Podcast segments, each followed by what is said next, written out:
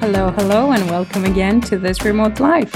I'm Irene, your host, and this is another episode where we interview an entrepreneur, solopreneur, freelancer, someone who is living this remote life.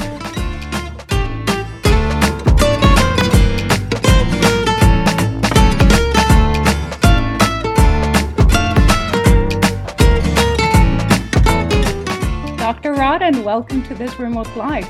And again, thank you for being here. You're welcome. It's such a pleasure and an honor. I'm I know you're the CEO of the Arizona Trauma Institute. So how about you introduce the the institute and yourself a bit? Um so Arizona Trauma Institute, we have a, a corporate mission and it's a little different than what um, I think a lot of companies do. We we operate from a salutogenic point of view. Mm-hmm. And our goal is to increase the level of compassion towards people that struggle with adversity, toxic stress, and trauma, and to know how to help them transform their lives from pain and into a more optimal life. And everything we do is is targeted towards that goal. I remember um, from one of the trainings that this is not exactly the approach that most education institutes have. yes, that's true. Yeah. Because most of the education, uh, particularly around the mental health world, like your master's level clinicians, which do the lion's share of mental health work, are trained in modalities and theories that support the status quo. In mm-hmm. other hmm. words, they are there to support those college programs are to support state licensure and and indirectly to support the f- pharmaceutical industrial complex and the insurance um, reimbursement process. Right. And quite often, because of the pressures put on by the system of care itself, uh, a lot of people that have significant um, histories of disturbances and and challenges spend years in therapy, which is morally reprehensible. Um, it should be should they should be able to get stable, make improvements, and do that in a relatively short period of time. You know, we get horror stories. People have been in therapy for 20 years. Wow and there the the number of diagnoses and the severity keeps increasing because the, the the way the system is designed doesn't promote true healing. It promotes let's get them back to status quo until the next crisis and then they can come back in and pay us again. And i just loathe that system. And for years we have used a salutogenic approach which is a wellness approach what do we need to do right now to help them have a small incremental gain and improve? And if you've you know if you've been through any of our trainings you hear that message over and over yeah. and over again. And of course i have followed many of the trainings remotely. So mm-hmm. thank you for having them online. Um we, we have some exciting let me i'm going to brag a little bit of course. That's okay um, one of the things we're in the process of doing, and you'll see it begin to populate over the next uh, half year, is we're beginning to have these trainings um, done by indigenous peoples in different countries. Wow. And so we're going to have some of these available for folks um, in Urdu, which is, you know, one of the primary languages of Pakistan. Mm-hmm. Um, we're going to have them available in Punjabi and Tamil, which are primary languages in India. They're being, you know, we have people that are rebuilding, taking our trainings and rebuilding them in um, Chinese and Spanish and uh, Arabic. And so uh, we have affiliates now in s- several different countries, and they are in the process. And our, our goal is that by the end of 2025, to have not only all of our classes online, but have them be the the particularly the clinically certification courses in um, seven different languages. Well, that is definitely something to to brag about for sure. What inspired you to go down that road?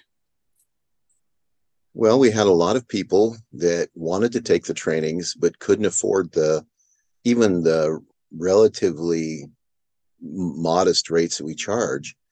Um, you know, look at the economies of like Malaysia yeah. or Indonesia. You know, you're talking about for a training, you're talking a you know uh, a month's salary, maybe more. And so, what I started doing was working with people in those countries to develop the skill set to to use the materials in the actual delivery of service and then take the next step and be able to train those materials to their local people. So what it has done is allowed us to um, have people within their own country um, be able to deliver these trainings uh-huh. in their own language in their with their own you know kind of metaphors and stories right. and give them access to these at a reasonable price and because they're done by other people in country.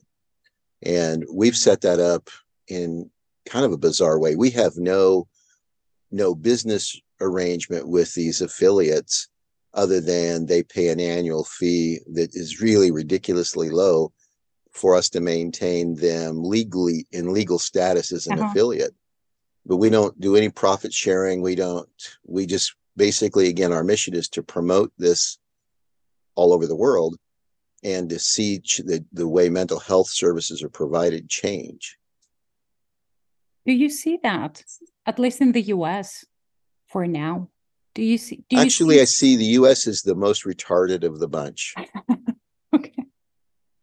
Why do they, you will be, be, well because their all of their system is designed to support the pharmacy industry and to f- support the insurance industry and not designed to support the individual client. You know you let's be honest if you're dealing with something serious like a, a you know a history of trauma or you know a serious mental health disorder and you are going to a therapist and that therapist because of the economic um, structure of the agency has 80 or 100 clients that's immoral there, there's no way that that therapist can actually provide the kind of care the person needs. Um, and we also know, you know, from lots of data that when you start exceeding 40 clients per therapist, you start diminishing the quality of care. And the attitude in the system is if we're pro- if we can document that we did something and we're not getting complaints, that's good enough. I'm not happy with that. I want people to actually have a transformational experience. Right. And of course, it goes to the therapists themselves, right? Sure, there's a lot of burnout because mm. essentially the the structure of the mental health system is creating moral wound after moral wound after moral wound because people have to set aside their ethics, their values, their human compassion to operate within that system. Of course, of course. And um, going to your teaching, I mean, you have taught in at Ottawa University. You have you've had a wonderful career. How is it delivering those seminars, those courses remotely? Do you do you change something when you know it's going to be recorded and available online, or is it just the same you as when you are when you're not being recorded? I'm pretty blunt and pretty straightforward. And one of the real blessings that I have in this work is the people that I'm surrounded by are, I guess, calling them as zealots would be a little strong, but they are. You've seen some of the trainings. Yeah. Everybody is really passionate about this idea. Oh, and, absolutely. And so, um, you know, it's it's always funny. I was do I did a training for uh, a large group of 300 um, earlier uh, towards the middle of last week, and I was talking about this and the and got you know a lot of uh, commentary and a lot of emails from people saying, "But we weren't taught this in school. you know oh yeah um, and i i always say well that's because i'm teaching you how to help people heal they're teaching you how to pay it past you know licensing exams and to operate in the system as it is. Yeah that that that's true. I followed the courses after my masters in psychology and i could it was a whole new world. I can i can attest to that. And yep. it, was, it was fantastic how it changed me and how it changed the way i i was with clients. So it absolutely absolutely changes the way um, people approach the healing process mm-hmm. for sure um, what about online therapy what is your opinion about that um, i'm kind of picky about um, online therapy I think it's wonderful for maintenance. Mm-hmm. Um, I think it's wonderful for people that are stable enough to do, you know, uh, cognitive work um, without a lot of support. I find that it's the, there's not a lot of evidence that it's really great with uh, trauma clients that and, part of the reason for that is that the the greater the level of trauma that somebody's experienced the more relationally you have to engage with them and most therapy systems that are using um, video conferencing as a therapy avenue are efficiency driven systems. They want to be efficient. And when you that's a that's the wrong focus to take when you're working with trauma clients because what we know is that relationship, particularly a secure therapeutic attachment with the therapist, is one of the primary needs to help people resolve trauma. And I don't know a lot of people that can build that kind of connection through um, yeah. video conferencing. You can you can have some great conversations and you can do some you know like I said it's good for maintenance, but um, there's even some studies that talk about that the, the, difference between talking to somebody in person your mirror neuron system activates and when where you don't have that or at least the same level of it through video conferencing. And so you know if you're trying to be relational and you're trying to connect with somebody and be able to attune to them it's really difficult through a video conference. Yeah, yeah, understood. Uh, do you do you offer online therapy yourself? I mean, do you offer therapy now, or are you focused on the on the institute and teaching? I I I have way too many commitments to take clients on these days. Okay. Uh, you know, I spend a lot of time in sessions, but it's as a consultant mm-hmm. helping people develop their skills. So it's not, you know, they're primarily responsible for the client and i am responsible for helping the therapist become improved um, but we also work with you know a number of large companies that have nothing to do with mental health um, we have we've been working with a company to become trauma informed and trauma sensitive um, and they're a 500 person construction company and we have some banks in in Pakistan that want to pursue okay. this as well. So I mean the the idea that if we are compassionate and understand what's going on in somebody's um, you know what's biologically correct responses to stress uh-huh. and overwhelm we can be more compassionate we can be more co- connecting we can care and i think the the real challenge is we have a world that that is continually minimizing or diminishing the opportunity to connect and and pushing towards efficiency and I'll be really honest efficiency in systems of care is the place where connection goes to die hmm. that is true but it is a reality that healthcare and mental health care professionals have to deal with, right? And I, I, find it fantastic that you have corporate, the corporate world trying to be more trauma informed. Yeah. Pet food company, construction companies, right. um, banks. Yeah. I mean, um, because what they see is that you know almost almost every company we work with one of their major problems is that they can't get their employees to be uh, engaged in the corporate vision they can't you know they can't seem to get innovation and the way the systems they have been set up for so long it kind of doesn't reward those things. And so you know a trauma for a trauma informed or trauma sensitive environment is one that is always in always promoting growth always promoting improvement. E- even incremental little gains are mm-hmm. celebrated. And I, I think what's happened is that we've we've kind of rounded the corner and we realized that going into this century the ways of running businesses is, that is so common and so popular with the ego driven leadership crowd is just going to fail more and more and more. And we have to revamp the way we do business, the way we do way the way we educate people, the way we treat them in human services, and the way we treat them in you know our neighbors and our communities.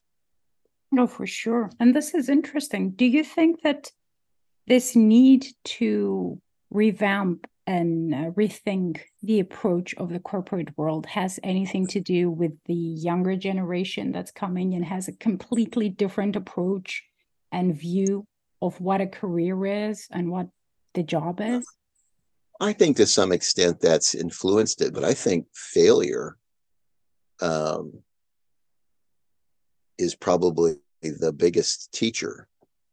And mm-hmm. what we what you you see it's been like the last three years you've if you follow on linkedin at all um, linkedin has been pushing um, a movement towards compassionate leadership where you have leaders that are actually living the concepts that they are holding their employees accountable for that's a wonderful change and mm-hmm.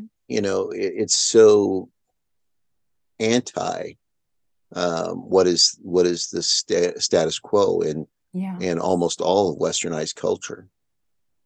So, do you think we're approaching the end of hustle culture? Oh no, I think there's too much money in it for people to be willing to give it up easily. Yeah. I, I, you know, I think this is something that we'll grapple with the next 25 years. All right. Okay. So nothing. You, you don't think something will ha- will change anytime soon? Oh, I'm always believing things will change. That's how I get up every day. Okay. but the reality is, I also understand it's incremental changes. And a lot of times those occur at such a slow rate that you don't notice the changes. Um, yeah. You know, I, uh, I'll give you an example. When I first started talking about trauma and sentencing and trauma and the way we prosecute, um, particularly felony cases, mm-hmm. you know, 25 years ago, it was not very welcome. And now, 25 years later, incrementally, it's changed. And now judges will call and want to walk through a case. Um, nice before you know if it particularly if it's complex around mental health issues. And you know that kind of that humility was never in that system before. Oh that is interesting so after 25 years or more of your work and your efforts and um, the ati do you see that a change is happening today when it comes to the approach and the way people outside the mental health field view mental health? I don't know that it changes the way they view mental health, but it does change the way people we train see themselves. Okay. And um, that's been really interesting. We we have um, we have noticed that particularly outside of westernized culture, the salutogenic approach just makes sense to people and and it's really embraced you know we mm-hmm. we uh were in singapore last year and in the in the week we were there um, trained over 500 people wow. and we have had um, just a lot of we've had done a lot of mentoring with those folks trying to apply this stuff and i'm i'm going to malaysia here in middle of july and and i'll be back in singapore too but you know looking at what who's registered for these trainings it looks like we're going to train upwards of 1200 people this trip wow. in in singapore and malaysia and close to 300 in india so, I mean, you know, um, people, it makes sense to them. They, you know, they get it, they want to use it. Um, and, you know, my team are all militant enough to say, you know, this is stand in the face of, uh, of the, the reigning practice, the traditional practice, and kind of poke our tongues out at them because right. it, it, it takes somebody that's going to be revolutionary in order to create change. And so, even though we get criticized by well established, long term, uh, very system ingrained psychologists, they can't really argue with us on the science because the science is really very good. Of course. And they just don't like it because it makes them look like they're incompetent. And well, I won't say anything about that, but um, it, it is, you know, it is that we're basically calling them to account and we want them to do a better job and we want to see more transformation. So, and it, it, you know, it's, it's been a kind of a wonderful process. Um, you know, the, we started with three people in Pakistan four years ago, beginning to train them. And now we have um, trained almost a thousand people in Pakistan. Wow. And we have four different universities in Pakistan that are doing research on the application of salutogenesis to mental health and human services. I mean, you know, it's that's a huge impact in a relatively short period of time. So, you know, this is um, we're just going to keep pushing yeah. for change in the system so we do every day. And it works. Well, that's the fun part. If people actually do it, we're suggesting the people they work with get better. It works. it absolutely yeah. works. But all this process, all this effort, all this everything about your work and your contribution to to the science and, and the people and society does it take a toll on you? It does. Uh, today is a good example. I had a I had my first meeting at six this morning, Ouch. and I finished my la- I finished my last meeting at eleven tonight. So, um, when you're, you know, you That's are eleven in, p.m. You yes. Mean, oh my. Okay. So you're in Greece.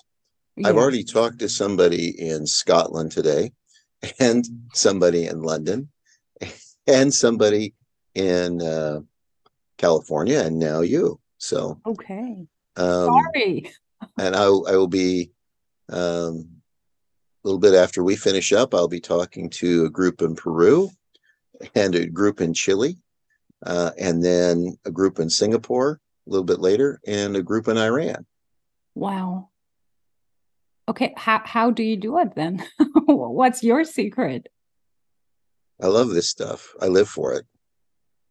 Um, you know, I I'm kind of uh, I'm probably the number one zealot in this company. you know, I just I'm so unhappy with the way people are uh, marginalized and treated poorly, and you know, not really helped.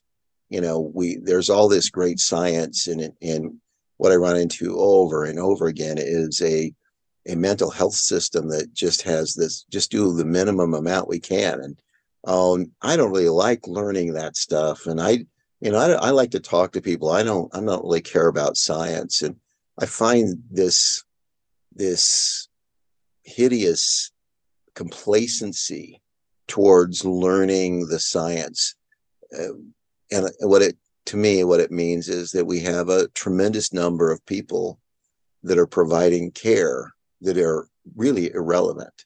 They're so far outside of the science and they're doing what they've been doing for 20 years and and their clients are not improving to the level that they could. Yeah. That's enough to get anybody up every day. Well, I would I wouldn't say you're anybody. but okay. Seriously though, how do you how do you balance your your life and your work? Or are they intertwined at this point? Yeah. At this point there's be it'd be hard because these these principles um, you'd find the same with any of my senior faculty. These principles are so much a part of the way we live that it's not something we do for work. It's just become who we who we are, and you know, and or who we aspire to be, and you know, we encourage each other and we support each other, and yeah, and we love each other, and it's just. Um, I've never worked uh, in any setting except this where you know you can have a knowledge that your coworkers have your back and and that they believe like you do and and they want the same things that you do right a common cause right mm-hmm. yeah yeah we somebody accused me says you really you, you don't have a business you have a cult and i said call it what you want. If it creates change and, and improves the quality of care people get, then you call it whatever you like. Yeah. Yeah. It's it's one of the good ones. Yeah. so all right. All right. So um if somebody wants to follow a training and to learn more about the institute and your work, where do they mm-hmm. find you? Well, I think my marketing people probably have us on all, all sorts of social media. That's or they true. can just they can just go to our website and and uh you know, or they can they can do a search for my name and pull up like 16 pages in Google. You know, it's it's or or any of our senior faculty. And so yeah, just do a search for Arizona Trauma Institute. All right. And I will link the page and yeah. all the social media in the description sure. of the episode because I follow you on all of them. well, you probably you've seen me rant a number of times then because my my folks love it when I get irritated and do a you know I record a little rant. Um, so I've loved nice. each and every training. I'm not gonna lie, it's it has been revolutionary in a, in every way that it can be. So I personally can recommend it and I don't even need to be recommending it. I mean, your work speaks for itself. So there's that. Well, thank you. Thank you. Thank you. Thank you for taking the time in your so busy day and so busy schedule. um, I want to apologize to you and everyone who's listening for fangirling so hard. I've been so nervous. well, I, I hope that uh, you enjoyed it. Oh, I did. I did. Thank you so much. You're welcome.